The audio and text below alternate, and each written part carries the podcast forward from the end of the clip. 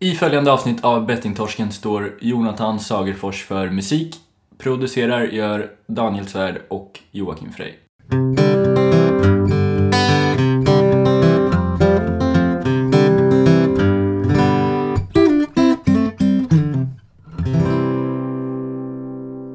Ni märkte när de, när de höll i dem blev det inte så bra. Ja, det, vi var nog inte här då, men sådär Nej, kör ni var inte här. Ja. Sätt dem så här. här. Ja. Tänk eh, flygledare. Ja, men det blir bra. Är du nervös Daniel? Nej, lagom. Själv? Nej, det ska gå bra det Kissade, på mig lite här precis. Jäklar. Ska vi gå upp direkt eller? Nej, han ska presentera först. Jaha, okej. Oj, jävlar.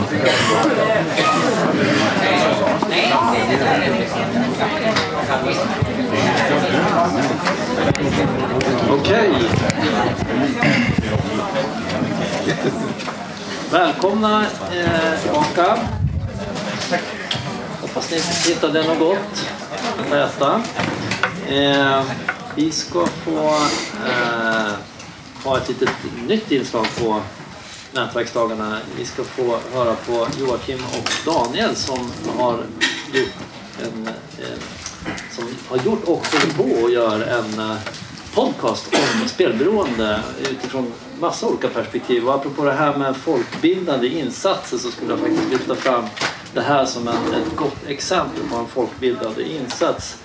Eh, ni kan hitta deras podcast på nätet eh, där man hittar andra podcasts Och de har intervjuat personer både som har själv upplevt spelproblem eller personer, och personer som har levt med någon som har spelproblem, spelberoende. Men även forskare och ni har även intervjuat personer från spelbranschen. Vet jag. Så ni har verkligen ansträngt er för att belysa det från många olika perspektiv och har ett eh, nyfiket sätt att angripa det här eh, problemet. Eh, nu ska inte jag prata så mycket mer. Jag tänkte jag släpper fram er och sen är scenen er helt enkelt. Välkomna Joakim och Daniel. Tack. Jag ska bara ställa in den här. All right. Ska man bara stoppa den här i fickan då kanske? Fanns det en till? Ja, precis. Så trycker ni på så att den lyser upp där. Ja. Så ska det... Ja, precis. Hallå. Det där ser Yes. Ni hör mig? Ja. Vad bra.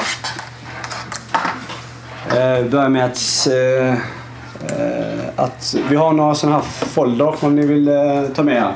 Eh, så vi lägger de här borta så vi kan ta. Eh. Ehm, ja, kul att vi kunde få lov att komma hit och prata lite om oss sådär narcissistiskt. Ehm, vi tänker mer att göra på följande sätt att vi kommer att berätta lite grann om oss och sen vi vill gärna ha frågor. Eller så här, att vi tar den varianten istället för att det kanske är många frågor ni undrar om. Eh, för vi är själv gamla spelare eh, och ehm, har den erfarenheten. Och sen eh, om podden, om det är något intressant ni vill eh, fråga om där eller något. Vi kan göra bättre om ni lyssnar på den och så här. Ehm, ja, jag lämnar över ordet till eh, Daniel Svärd här. Hörs jag också? Ja, jag hör jag själv. Ehm, ja, jag tänkte bara börja med att eh, berätta lite kort om min bakgrund inom eh, spelandet. Ehm, jag Eh, är uppväxt i Kalmar, det hör man inte på dialekten, men jag valde bort den för den är lite stök. Men i ett väldigt eh, kärleksfullt och bra hem, fin uppväxt. Där det fanns en, en liten extra krydda som, som jag tror har mycket format mig. Det var väldigt mycket uppbyggt på, Eh, på tävling hela tiden och, och prestationer. Eh, min, min pappa var väldigt duktig på att eh, anordna tävlingar i allt från att eh, duka fram middagen, duka av, vem kan diska snabbast, vem kan ta sig till skolan snabbast, vem kan eh, jag vet inte, spela krocket bäst på trädgården. Det, eh, hela tiden var det tävling eh, runt omkring. Eh, Och i tillägg till det här så har jag hållit på själv med idrott eh, hela mitt liv. Eh, Där är ju såklart också mycket, mycket tävling och jag tror att det här kan vara en eh, intressant aspekt för eh, er och andra att, eh, att ta med sig. Att eh, fram till, fram till att jag började gå på, på möten eh, i självhjälpsgrupper så, eh, så kände, jag, kände jag inte till någon med spelproblem som inte kom från eh, idrotten och föreningsliv som jag också är uppväxta med mycket tävling där det handlar om, om att prestera.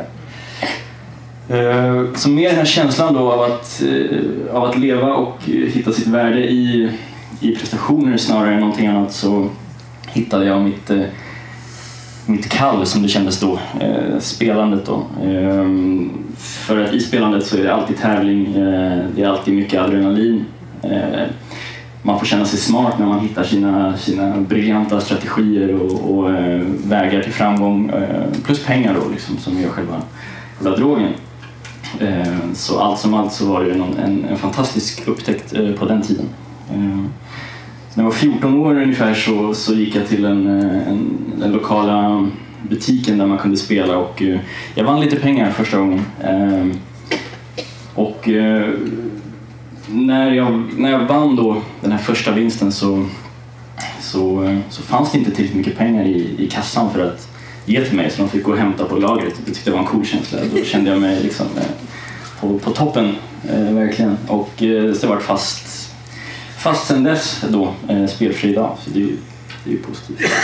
Ehm, jag firade att jag hade blivit myndig för tio år sedan genom att sno min mammas kreditkort och spela poker med hennes pengar. Och, och, eh, så vi har bara fortsatt på, på den där vägen liksom, genom, Eh, genom åren och jag har prioriterat spelet framför eh, allt, eh, verkligen. Alltså familj, eh, kompisar, eh, flickvänner, vad det nu kan vara. Allting har kommit på andra plats. Till och med idrotten, eh, fotbollen som är min grej, eh, som jag alltid egentligen har, eh, eller som ligger mig väldigt varmt om hjärtat, har jag liksom avstått ifrån för att kunna spela.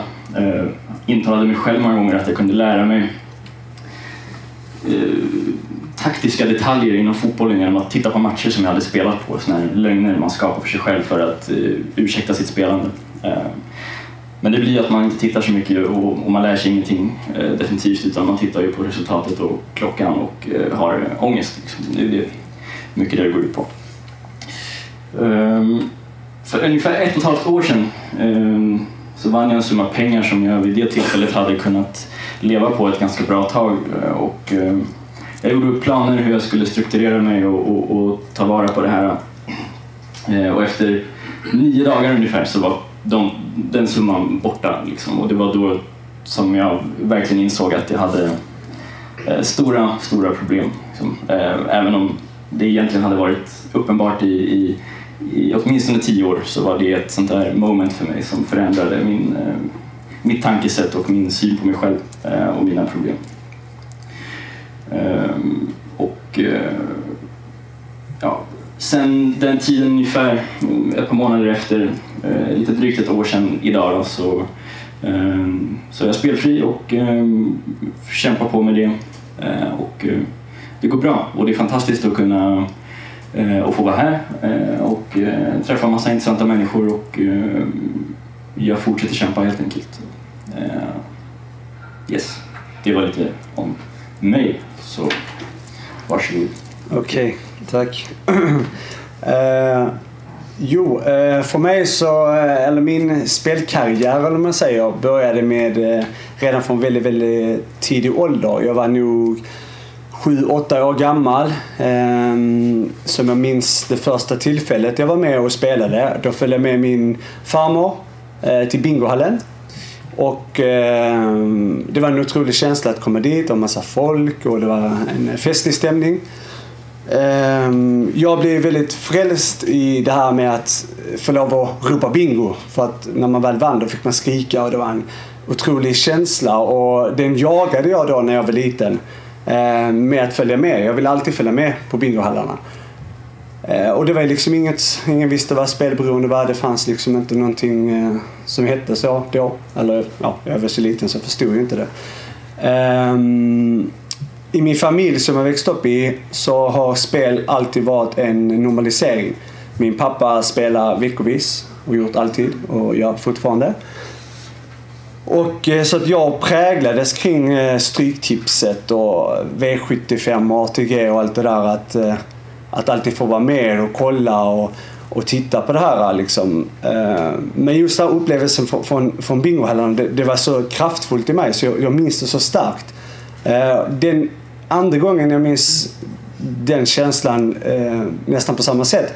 Var när jag var ungefär 12-13 år och fick följa med pappa till travbanan i Jägersro.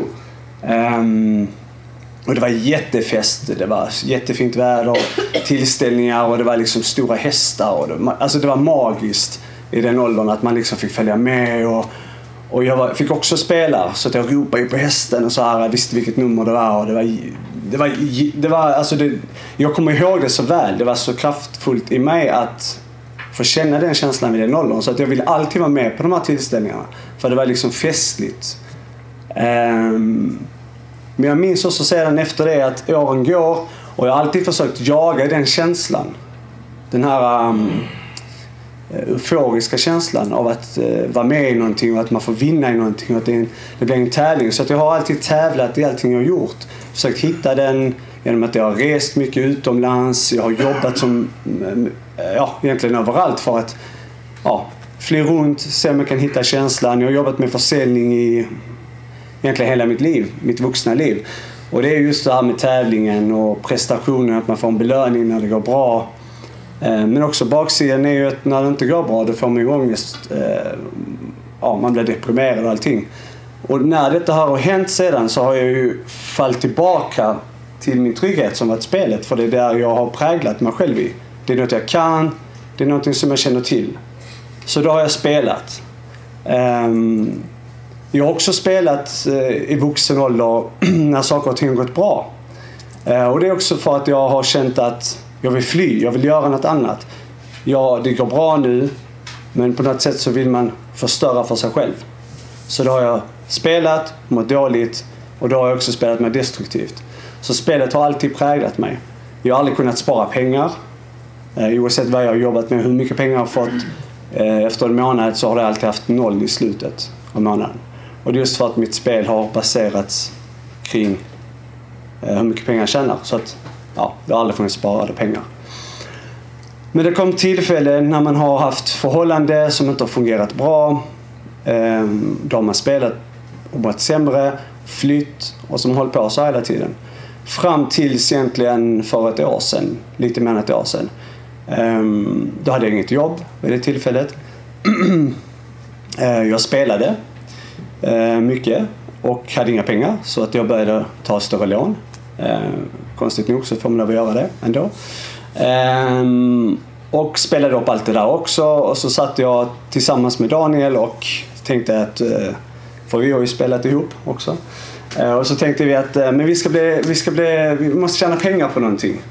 Och då tänkte vi att okej, okay, en podcast, det kan man tjäna pengar på. Det är bra. Det har jag hört. Um, och då bestämde vi också att, okej, okay, men vad ska vi prata om då? Uh, och det visste vi inte. Eller hur? Riktigt. Nej. Fast vi visste ju att vi har problem med spel. Och det, ja. och det kunde vi. Och det kunde vi. Så vi bestämde oss för att starta den här podcasten då, Bettingtasken. Um, och um, det var i syfte att tjäna pengar. Så destruktivt är spel att vilja tjäna pengar på någonting som är en sjukdom och som är något som är, har präglat oss väldigt negativt och fått stora konsekvenser. Men där också människor har eh, tagit självmord på grund av skammen av, av spel och konsekvenserna.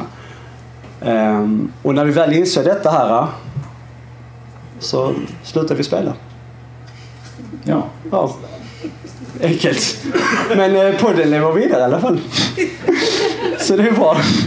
Men, ja, men det är faktiskt det är en ganska intressant utveckling då som Jocke är inne på att vi det var en tanke om att tjäna pengar, det var till och med diskussioner om vi måste, vi måste vara sponsrade, vi måste vara sponsrade av ett spelbolag och nu har de tagit våra pengar och vi ska ta tillbaka dem. Och sån här eh, galet tänk liksom som hjärnan blir ganska förstörd. Eh, men vi har gått därifrån till att idag så har vi hållit på ett år och eh, vi har tagit ett eh, ett gemensamt beslut om att eh, göra det här på egen hand. Det är ett, eh, ett ideellt projekt som görs på fritiden.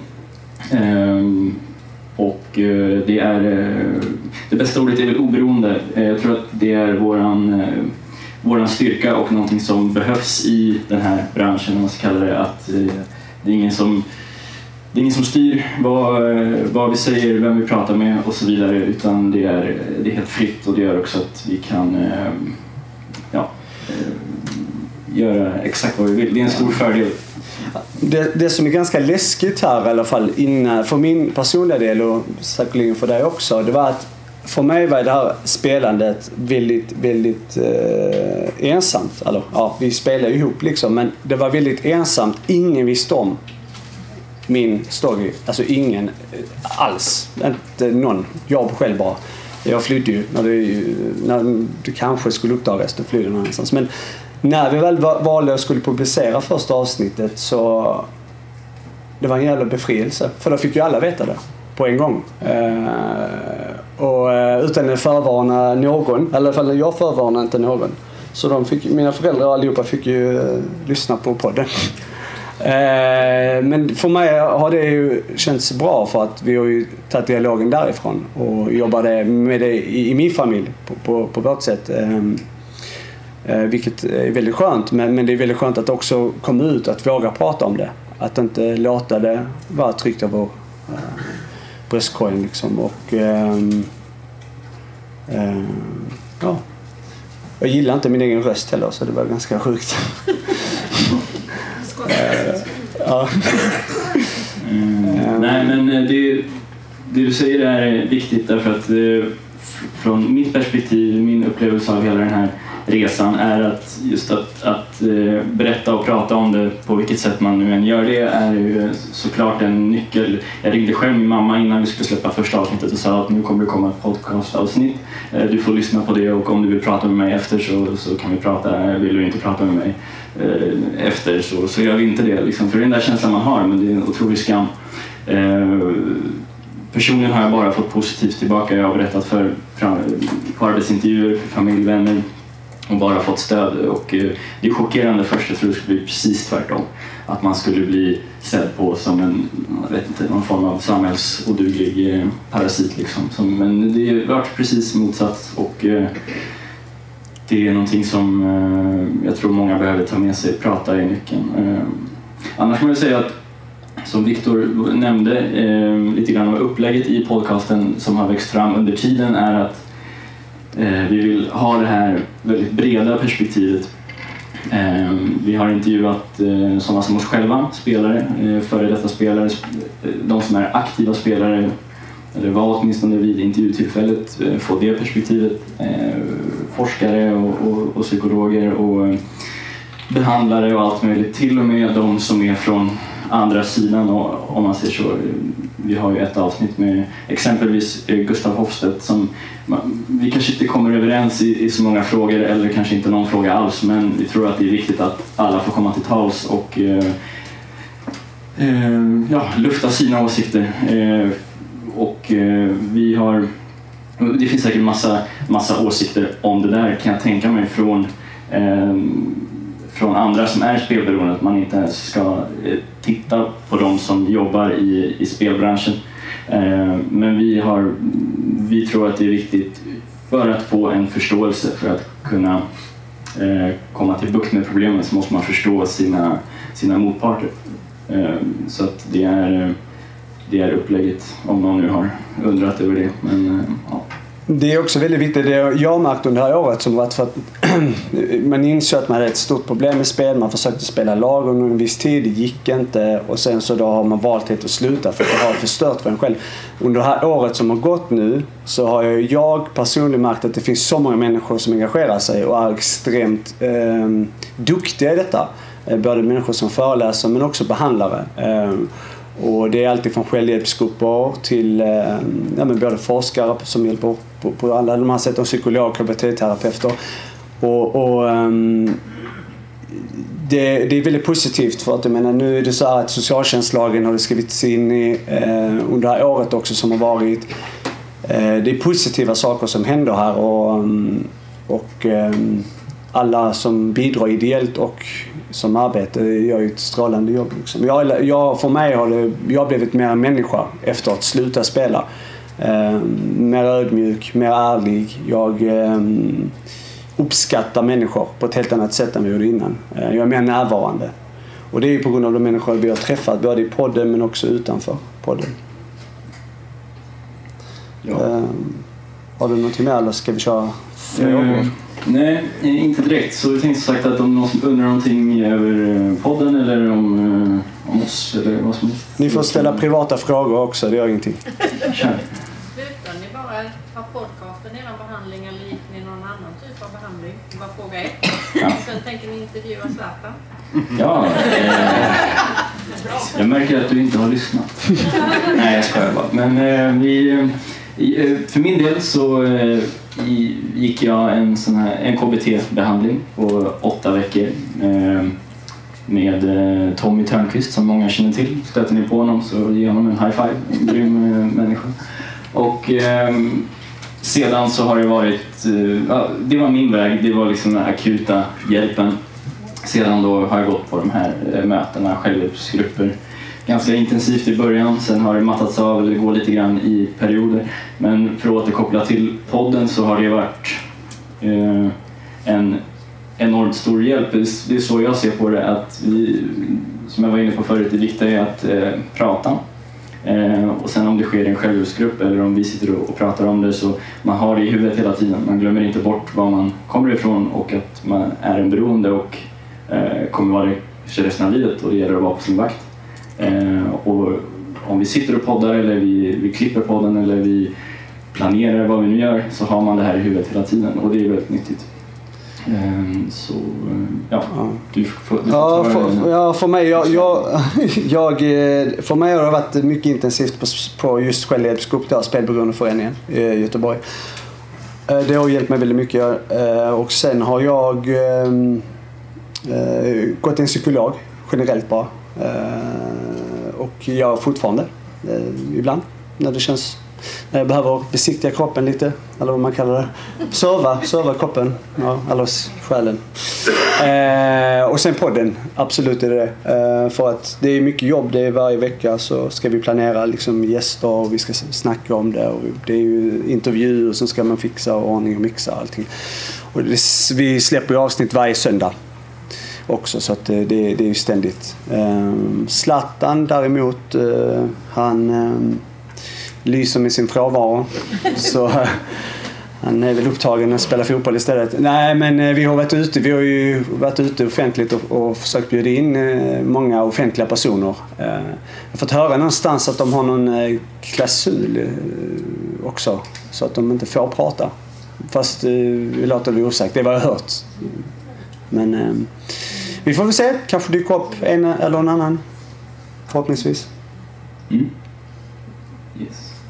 Jag gick genast in och började prenumerera så det var mycket att lyssna på. 51 avsnitt, svettigt. Många timmar. Yes. Ehm, Är det någon annan som har någon fråga? Det kan vara privata frågor. Alltså det, nej, men så, nej, jag menar inte så utan bara hur ser Ja, skitsamma. ni måste fråga för vi har tid till klockan två. Madde, du får lov att fråga. Hur eh, har er familj tagit det nu när det har gått en tid? Pratar ni, har de fått någon hjälp? Eller så? Ska jag börja? Ehm, lite olika, eller generellt väldigt positivt, mycket stöttande. Sen är det lite olika ehm, med ehm, ehm, min pappa till exempel som gillar att tävla, han frågar mycket hur, mycket, hur många lyssnare vi har och, och så. Eh, men, ja, faktiskt. Det finns kvar. Men sen så eh, jättemycket stöd. Eh, min mamma är väldigt eh, stolt faktiskt. Det tror jag de andra också är. Eh, det arbetet som vi gör och mycket frågor hur det går och, och sådär. Och eh, ja, eh, det är väl egentligen bara, bara positivt. Sen har det varit, eh, så kanske är viktigt att lyfta också, Eh, under vägen så har det ställts mycket frågor om, eller varit lite skam från deras sida också. Eh, vad kunde vi ha gjort och hur kunde vi inte upptäcka det här och, och vi är dåliga föräldrar som inte såg det här i tid och, eh, och sådär. Men, men eh, nu händer det någonting. Kanske för att jag har den i fickan. Har du din i fickan också? Ja. Eh, men det där varit väldigt tydlig med, mot dem där då att det, det har ju ingenting med dem att göra såklart. Det är ju för att när man, när man spelar som, som du vet ju så är man ju eh, världsmästare på att ljuga och dölja och hitta på alla olika taktiker för att det inte ska komma ut så att det är inte så konstigt att det inte gör det. Liksom. Men, eh, men så att det är både stolthet och glädje och, eh, och, och lite skam som sagt. Ja. Eh, jag, jag ska svara. Vänta. Eh, eh, för, min, för min del så, ehm, eh, så har jag haft det så pass ensamt också. Så att jag, och jag har varit borta så mycket från min familj. Så att, på något sätt så har det känts som att jag har, fått, jag tattar själv. Eh, så att jag har inte, det blir inte för mycket frågor om det men när, eh, det är ibland eh, som jag bröder frågar så här liksom, och då, då är det mer liksom motiverande. Ehm, när jag, jag, hade, jag var ju på en föreläsning i Malmö för ett tag sedan och det är första gången min mamma fick se och det filmades och hon blev väldigt rörd av det. Och mm, det, det var väldigt speciellt. Speciell känsla men stöttande. Två frågor och en fråga specifikt till dig då Daniel som har gått en KBT-behandling. Vad mm, hade du önskat att det skulle vara någonting som var mer av eller någonting som var mindre av? Har du funderat på det i retroperspektiv? Eh, vad har varit viktigaste och kanske den stora utmaningen för er båda då i spelfriheten? Så det är två frågor. Mm. Ehm, som jag hade önskat att det var lite mer av och jag är så pass dåligt insatt i terapeutiska termer och, och sådär, hur man jobbar. Men, men jag hade önskat att det var lite mer av eh, sån här bakgrundsanalysen eh, av varför jag eh, har, har spelat. Eh, det här med tävling och så, det är mycket min egen, min egen teori. Eh, men det känns för varje dag mer och mer som att det måste vara, vara där det kommer ifrån. Jag har grävt väldigt mycket i, i, i min egen bakgrund och varför det har blivit så här. För jag har även har haft... Eh, eh, alltså, nu vet jag kanske många här inne tänker, när man säger ordet beroende person så är det många som tänker att det, det finns inget som heter så. Och så här, massa olika teorier men, men om det nu finns så, så är jag tror jag, typexempel på det där. Eh, jag slutade dricka alkohol för några år sedan. Jag, jag fick eh, problem med det där också. Och, och vad jag än gör egentligen eh, jag har en sån här telefon för att när jag hade en smartphone så gjorde jag inget annat på dagarna än att stirra i den liksom på det här avståndet och liksom blir väldigt lätt besatt av, av olika typer av saker. Så jag tror det. Men, ja, men, men det hade jag velat ha lite mer professionell hjälp med att eh, eh, vad det kan bero på för att därifrån kunna ta tag i det kanske hos en, hos en eh, någon annan form av psykolog börja gräva lite mer i det. För jag gick hos en, en annan psykolog också parallellt Ehm, och då, då hade det varit bra tror jag att kunna berätta för henne att det här har vi kommit fram till och det här vill jag prata om. För att när jag kom till den andra psykologen så var det ganska svårt för mig att, eh, att komma igång och få något riktigt bra samtal. Eh, så, så det hade varit en, en, ett plus om det fanns med. Sen så har det som var väldigt bra var de här verktygen som jag fick för att kunna hantera eh, spelsug i efterhand Ehm, hur man ska hantera tankarna och framför allt så behandlingen avslutades med eh, ett, eh, ett eh, diagram, eller så här, vad, vad är min största risk i vilket typ av mentalt tillstånd är, är min största återfallsrisk och hur ska jag hantera det? Det har hjälpt väldigt mycket. Ehm, för då att man kan vara extra mycket på vakt mot när de tankarna dyker upp. Ehm, så det var superpositivt. Ehm, sen också, det här kanske är mer individuellt, men för att hylla eh, Tommy igen då, är jag väldigt tacksam eh, mot honom. Men han var väldigt lättsam. Eh, lättsam alltså, även om det var såklart en seriös behandling man ska kalla det, så, så gjordes det på ett lättsamt sätt. Och det betyder mycket för mig för att när man tar upp det här så blir det ofta direkt ganska mycket lågtryck liksom, och en allvarlig stämning. Eh, och, och han jobbade mycket med liksom, humor och skämta och om, om ja, galghumor. Liksom. Och, och det tyckte jag var jättepositivt faktiskt. Um, så ja, när jag hade gått där i på mitt, jag tror an, första eller andra mötet så, så sa jag att jag tyckte det var jätte jag tycker det är jättejobbigt. Eh, jag, jag, jag har enormt spelsug och, um, och hade svårt. Och så frågade han mig så här, hur länge har du varit spelfri? Uh, och då var det kanske åtta veckor. Så svarade jag då åtta veckor. Frågade så här, okej hur, hur länge spelade du? Så 15 år. Ja, okej, men lugna dig lite, det tar tid. Liksom. De här enkla, egentligen självklara sakerna, eh, men som han belyst på ett bra sätt, eh, har hjälpt mig mycket. Var det svar på frågan? Ja, väldigt utförligt. Tack. Varsågod. nästan. Ja, ja, jag kan fylla i lite. Men eh, just för att hålla sig ifrån det tror jag är viktigt att påminna sig själv också att gå på de här efterval, självhjälpsgrupperna och så här. Det tror jag är en nyckel också till att hålla sig ifrån att det destruktiva. Att man påminner sig själv att inte börja spela igen. Liksom. Um, och sen så tror jag också där med att man... Uh, jag har ju inte gjort KBT men jag har hört från Daniel liksom. Och så här, uh, jag tror också mycket handlar om de här bakomliggande faktorerna. Det kan ju också vara en, en, en sak att kolla mer på.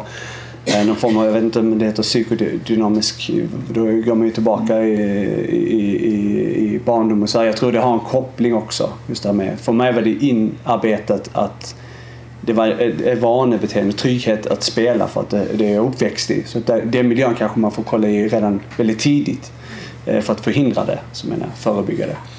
Ehm, men för att kunna behandla det akuta alltså, så, så, så, så tror jag psykolog hjälpte mig. För att jag pratar ju mycket om vad som har hänt innan också. Så, så att det, Vad var din andra fråga men det var för, för, nej, men det var för att förebygga det va? Eller för att inte falla tillbaka.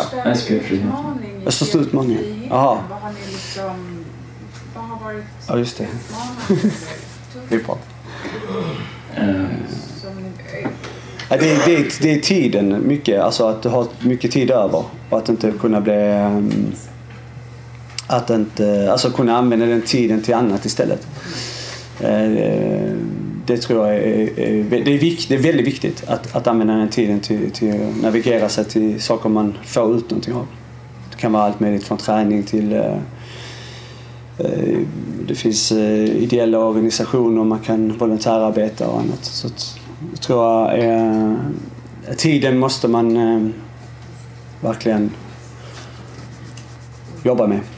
För att det, det kommer vara tid över. Spelar, spelar mycket, lång tid. Så. Men jag har varit mycket att ersätta de här kickarna. Som spelare så får man mycket adrenalin och- mycket sköna kickar hela tiden på daglig basis och det finns nästan inte, vad jag upptäckt i alla fall, någon annanstans i livet. Eh, man är väldigt van, man kanske inte ska ersätta dem heller, det- är jag medveten om, men, men bara lugna sig lite grann. Men eh, till en början så, så var det väldigt svårt eh, att hitta. Jag pratade i något avsnitt om att eh, vi snackade om att ersätta ett beroende med ett annat. Eh, Jag har snusat länge, många år. Jag började istället för att, att ta en snus så tog jag tre snus bara för att göra något extremt. Det gjorde liksom ont men jag bara, nej, nu gör jag det här för det, det händer någonting i livet. Liksom. Eh, Och sen tror jag vi båda har ju varit fotbollsintresserade hela livet och tittat mycket och spelat fotboll och allting och det är ganska svårt för att det var ju det som var det handlade ju mycket om spel. Spelet tog ju över fotbollsintresset. Så bara att titta, sätta sig och se en fotbollsmatch det är en stor utmaning faktiskt utan att liksom börja titta på odds och sådär. Och när man går på en match idag, kanske i Allsvenskan, så är det ju så fort det händer någonting, någon knyter skorna, då kommer det direkt live-odds. Vad är oddset på någonting? Liksom, så, här. så det finns överallt. Så att stå emot det kan vara ganska svårt ibland. En fråga. Vi som, eh, eh, man kan ju prata om spelberoende och spelproblem på olika nivåer. Och, vi, vi pratar om ibland det här med screening och tidiga insatser och få folk att söka hjälp lite tidigare och sådär. Vad tänker ni om, det som ni ser till er själva men också vad ni har lärt er från podcasten och sådär. Hur, hur kan vi få fler personer att söka hjälp för spelproblem och spelberoende innan det har gått helt, hela vägen i botten så att säga. Vad tänker ni om det? Det är en 10 000 kronors fråga, jag vet. Så Ja. Jag förväntar mig... Okej. Eh, nej men det, det är en väldigt relevant fråga ju för det är ju det så man ska kunna förebygga det ju. Men, men det är en stor röd knapp när man märker att man spelar för mycket kanske. Eller, nej men eller så här insättnings... Att det verkligen är låst eller att man kollar på en annan nivå. Eh, jag, jag, spel, alltså, bolagen har ju ansvaret anser jag liksom. Och det är, ju, ehm, de har datan. De ser ju, när vi pratar screening, de ser ju att eh, på en minut kan man se en person som ändrar sitt beteende. Så jag menar, det, det är ju väldigt mycket upp till eh, spelbolagen också. Sen är det väl hårdare, politikerna måste sätta en hårdare, eh, tydligare gränser på så här ska det se ut. Och så här. Ehm, men um, för en spelare eh, skiter ju i allt. Det är bara att köra på ju. Tills, går till, alltså, ja, ta lån och så spelar han bort det också. Om man är fast liksom. Så det, det är väldigt svårt för hur en spelare ska göra i den situationen. Liksom. Det är väl en, att sätta rimliga gränser som är verkligen låsta och låsta överallt på något sätt. Eh, svår fråga men många som ska ta ansvar där.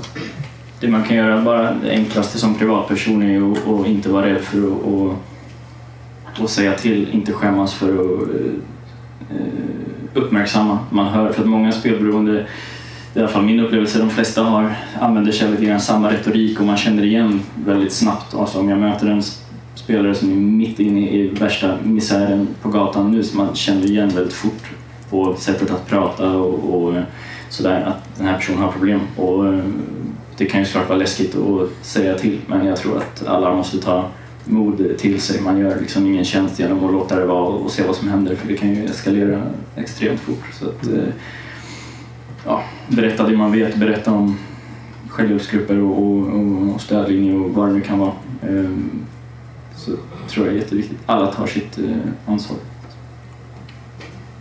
Eh, mm. Är det bra? Är lite, det ska inte bli en debatt, men jag är lite inne på din linje Daniel. Att det är viktigt att, man, att vi visar att, att det finns ambassadörer eller förebilder så att man kan lyssna på era historier och att man då kan känna igen sig innan det har gått käpprätt skog. Mm. Eh, Tänker jag att vi alla har ett viktigt uppdrag här. Mm. Det här finns och det finns hjälp att få. Det är inget, Mm. Även om det är skamligt, men det är inte så skamligt som man tror. Mm.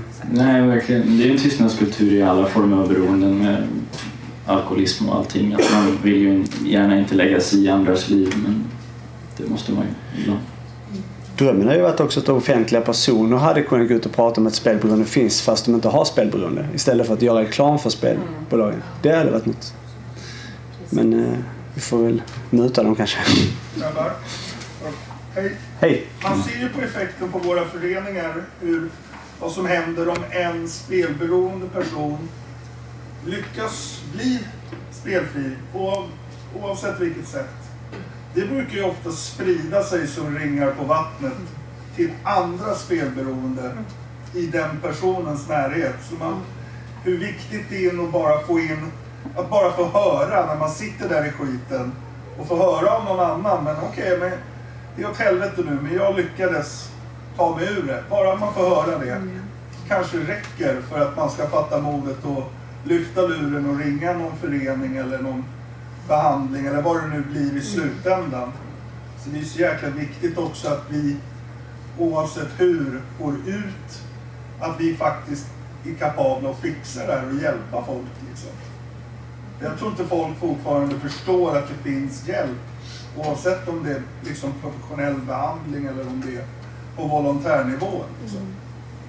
Man, man sitter hemma liksom. Mm. Det vill jag bara säga. Det var bra sagt.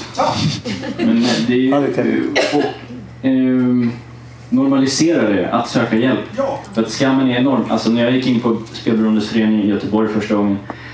Alltså det var, det var hemskt. Jag såg dörren kanske 50 meter därifrån. Jag började kolla, det var lite folk omkring. Jag, jag ska vänta tills alla har gått härifrån. Och så lite liksom, så här med tröja. Och så nu smiter jag in. Ingen får se mig här. Liksom. Och jag tror många känner så. Jag gick hem.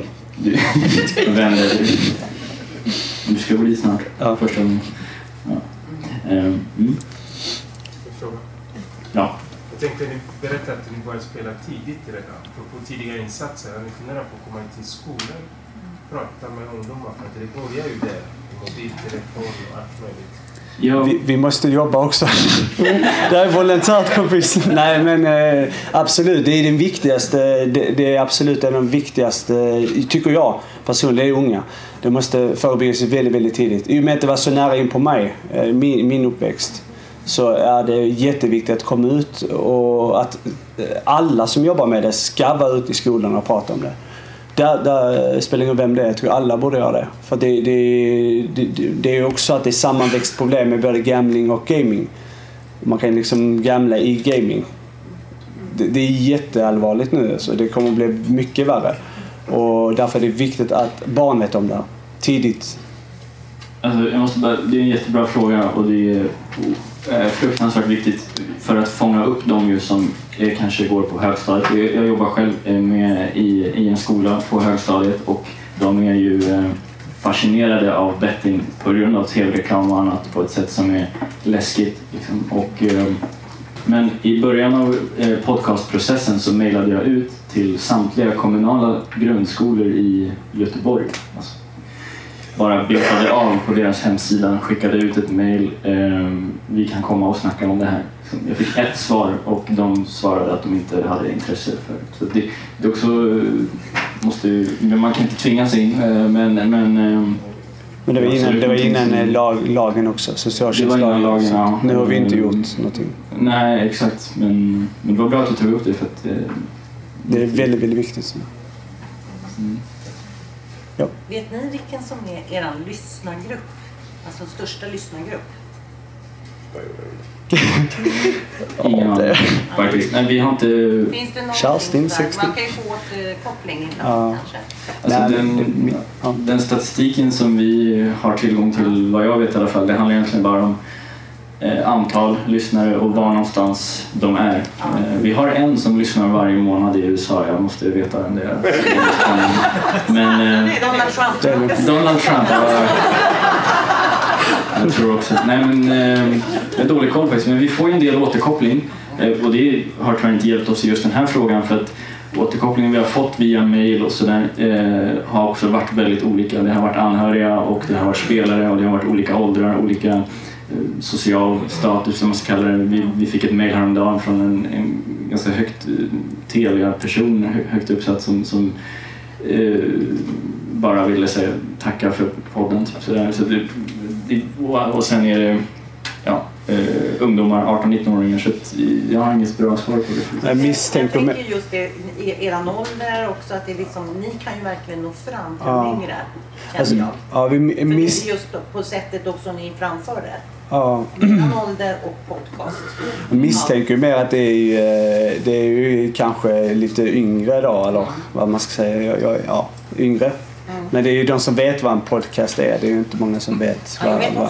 Ja, så, så, att, eh, ja, men, eh, så att jag tror det är det. Men det är det att googlar man eller man skriver på de här eh, sökaren spelberoende så kan man ju hitta. Så att, menar, lyssnar man på podcast så, så vi finns också på, eh, på Youtube då men det är bara vi skulle göra video men så ja, det blev inte av. Ja. Eh, ja, vi har lite fler, eh, vi har lite mer tid om det är någon som vill fråga något. Eh, ja, bestäm, där bak. Jag tänkte backa lite till det här med när ni pratade om bakgrundsanalys och behandling. Så. Jag jobbar själv som psykolog. Och eh, när vi hade vår grupp så gjorde vi så att de personer vi tog in gjorde vi en analys med. Eh, där vi satt och tittade ner, vad har hänt bakåt, vad har man varit med om, vad kommer man från för familj, vad har det varit för klimat, har det hänt saker i livet? Eh, och sen så tog vi reda på varför började man stela, var det bara en slump? Och vad fick det för funktion? Och liksom lite mer som man fick en bakgrund personen liksom. För som ni två har ju varsin väg in i det liksom. Mm. Lite mer kicksökande, lite mer kanske liksom annat erfarenhet så. Och det är så viktigt också för hur man ska behandla det framåt. Också att man vet mer om, om liksom hur ni fungerar som individer också. Mm. Eh, och det är också viktigt, för vi tänkte här mycket med samsjuklighet som vi pratar om. Eh, vi pratar jättemycket här om ångest och depression. Och vi jobbar på Beroendecentrum i Örebro med samsjuklighet i andra missbruk. Och då känns det som att ångest och depression är de lindrigaste tillstånden vi har. Och i de här grupperna har vi sett så mycket allvarligare problem. Liksom. Och där gör också skillnad i hur man behandlar och vilken behandling som ska sättas in. Spelmissbruksbehandlingen som den ser ut idag är en KBT-behandling och den passar inte för alla. Eh, och KBT är egentligen bara en beteendebehandling. KBT har blivit som ett paraplybegrepp idag för alla psykoterapimetoder. Mm. Nämnde dynamiskt till Ja, exakt. Jag är integrativ psykolog, vilket innebär att jag har läst jättemånga olika terapiformer eh, och gör att jag kan anpassa det efter individen jag har. Men KBT som namn, det är mest inriktat på beteendeförändring. Och har man då bakgrundshistorik, trauman, personlighetsstörningar, då kommer de här behandlingarna inte riktigt funka hela vägen ut. Då, då behöver man mer och det är viktigt att kunna analysera och screena för vad kan vi göra och vad kvarstår. Mm. som ni säger, att man kan behöva gå i annan behandling också. Det går längre tid i behandling för att jobba med andra bitar av sig själv också. Det är viktigt att vi lyfter det. Mm. Det, det, försvinner lite. Vi pratar, liksom, det är så många andra sjukdomar och tillstånd som försvinner i den här, jag tycker det är väldigt intressant för att jag ställer ofta frågor till psykologer så när vi har haft med som gäster. Så det här med samsjuklighet eh, som alla pratar, alltså det pratas ju väldigt mycket om. Det, det är att eh, vad kom först egentligen? Alltså så här, var spelberoendet före ångesten och depression och allt annat? Eller liksom var är det egentligen? Eh, för många säger det, men du, då får du gå till psykiatrin för du har eh, du hade problem och sen så får ta spelberoendet sen så vet man inte vems ansvar är det egentligen. Eh, och där är ju, det, det är ju individuellt tror jag. Eh, och, ehm, men eh, jag har ju inte några diagnoser eller något annat konstigt liksom. Eller konstigt, det, var konstigt sagt kanske. Men, jag ber om ursäkt för det. Men. Ja, konstig dialekt. Det är enda jag har. Eh, Men, men, eh, så att jag menar, min depression och ångest kom ju av en effekt av spelandet. Alltså det destruktiva spelandet. Jag hade ju inte det innan. alltid heller ibland vad som var i början. Att man mådde dåligt. Det kanske man inte ens hade koll på. Ja. Det där, om man börjar en del kommer ju in i spelet utan så att säga. Man bara Ja. hamnar i det och sen så ger det effekter i sig. Ja, Men ibland så kan det vara så att man faktiskt har mått dåligt från början utan att inse det riktigt. Ja, Sen så har det fått, spelandet fått en funktion och sen har det pågått så långt att man har glömt bort vad som hände. Liksom, så också. Men Det kan komma upp till Ja, ytan sen vi- när man slutar spela. Ja, för vi pratar mycket om vilken behandlingsform är den som är den riktiga formen. Det är ju väldigt svårt att säga liksom. Tror jag. Alltså, Det är ju individuellt. Men vad skulle du säga är vanligast då? Är det och, eh, dåligt mående först eh, och sen spel till exempel? Eller? Alltså, generellt, nu har jag, jag jobbat jättelänge med spel, så, så ska jag inte uttala men jag tänker på andra missbruk. Jag kan säga att majoriteten har problem från början. Alltså någonstans. Sen får substansen en funktion. Sen kan man ha sårbarheter som är medfödda genetiskt. Så. Det kan man ha, så man lättare hamnar i saker. Men, men jag skulle säga att majoriteten av alla patienter vi har, har varit med om någonting eller har någonting i bakgrunden eller någonting i sin familj. Och sen så, det kan räcka med man kommer i tonåren och börjar dricka alkohol så känner man wow, det här kändes ju skönt, jag var lite lugn eller nu mm. vart jag inte så ledsen eller och så, du vet, om man är 16 år tänker man inte på det. Men när man är 26 när alla andra slutar, då fortsätter man. Mm. Alltså där, och då börjar man vänta, varför kan inte jag sluta? Varför? Så ibland kanske man inte vet varför. Ibland är det en tydlig utlösande faktor, ibland men jag skulle säga att majoriteten har någonting underliggande som man inte riktigt mår bra i. Mm, ja, men det är ju glädjande att höra att du tänker på det sättet. För som sagt, som på din fråga, att det har jag saknat mycket. Jag, jag vet för egen del, ju- jag fortfarande inte vad allt det här beror på. Och det hade ju varit eh, härligt att få reda på det. Även om det har gått lång tid så är det ju, hade det nog varit lite av en, en befrielse tror jag, att man kan vara då vaksam på det. Um, så, ja. Där tror jag att vi i kommuner och landsting måste bli mycket bättre på att samarbeta. För vi sitter på massor med kompetens på olika håll som vi skulle behöva dela med varandra egentligen. Så Mm. det är jätteviktigt. Mm.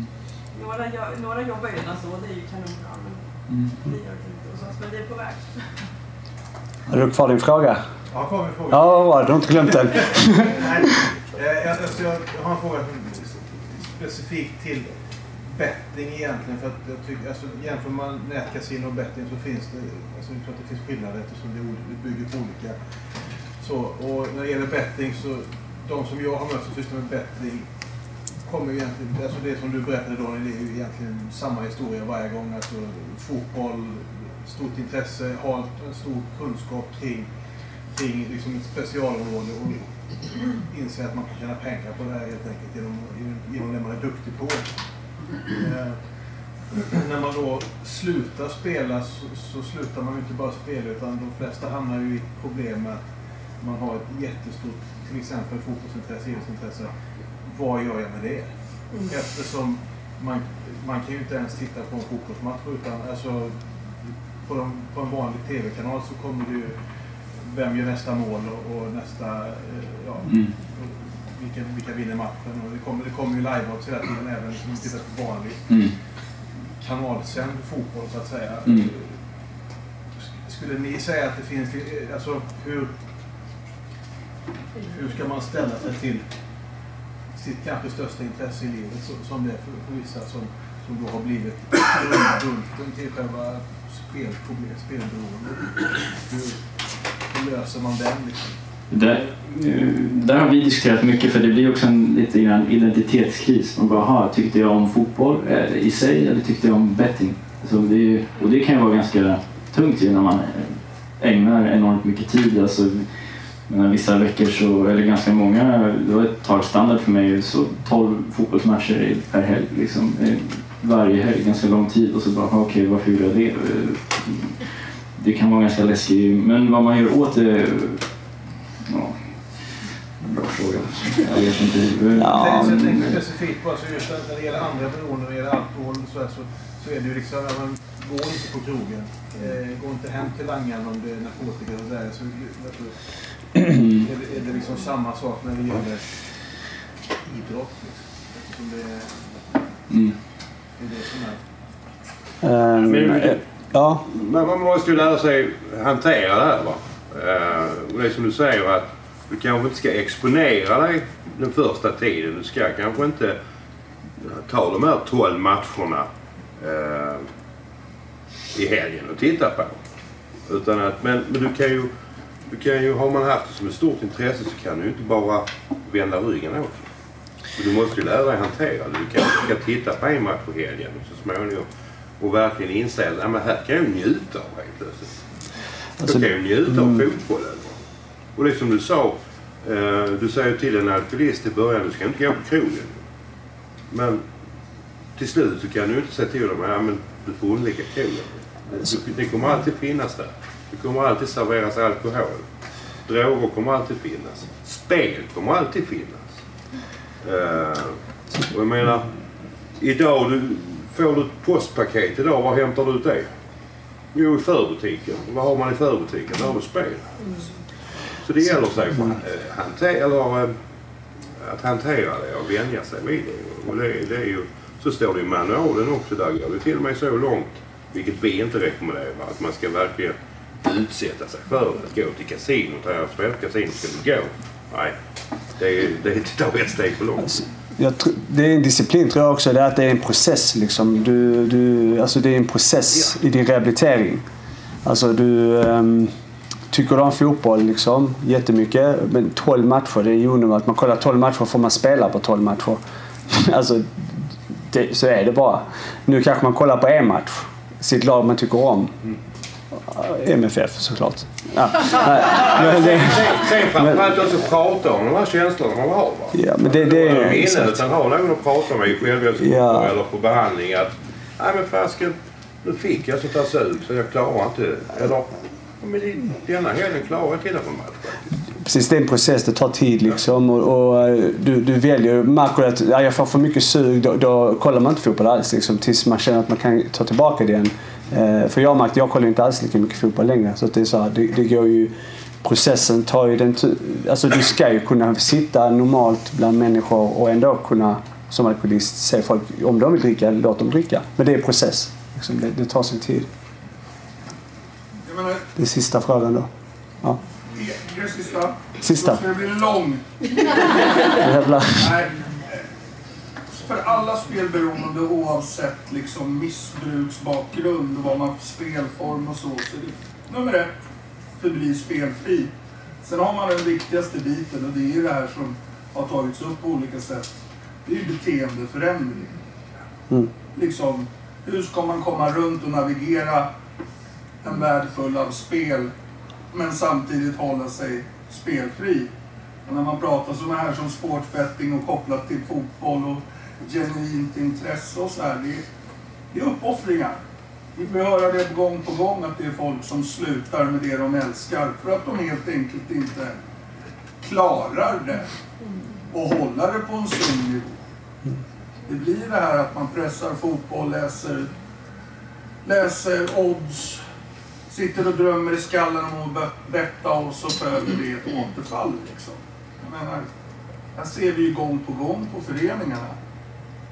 Det är tuffa tag. Det viktigaste är ju beteendeförändringen. Hur man än går igenom det. All right. Jag skulle bara vilja avsluta med att säga uh, det här podden vi gör, uh, som vi varit inne på, den betyder jättemycket för oss i terapeutiskt syfte och att vi, vi tycker det är kul och, och vi får träffa jättemycket intressanta folk.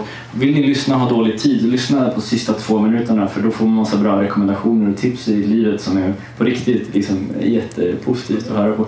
Och Eh, eh det sitter ju några här inne som har varit med och ställt upp som gäster eh, helt gratis dessutom. Förutom Madde vill ha lite. Nej. Eh, och det är det som, är, det är det som bygger det här. Utan, utan er och de, de som lyssnar så kan vi gärna lägga av. Liksom. Så bara rikta tack till er och, och tack för att ni har lyssnat nu. Ja, tack för frågorna också. Yes. Allihopa. Tack. Tack.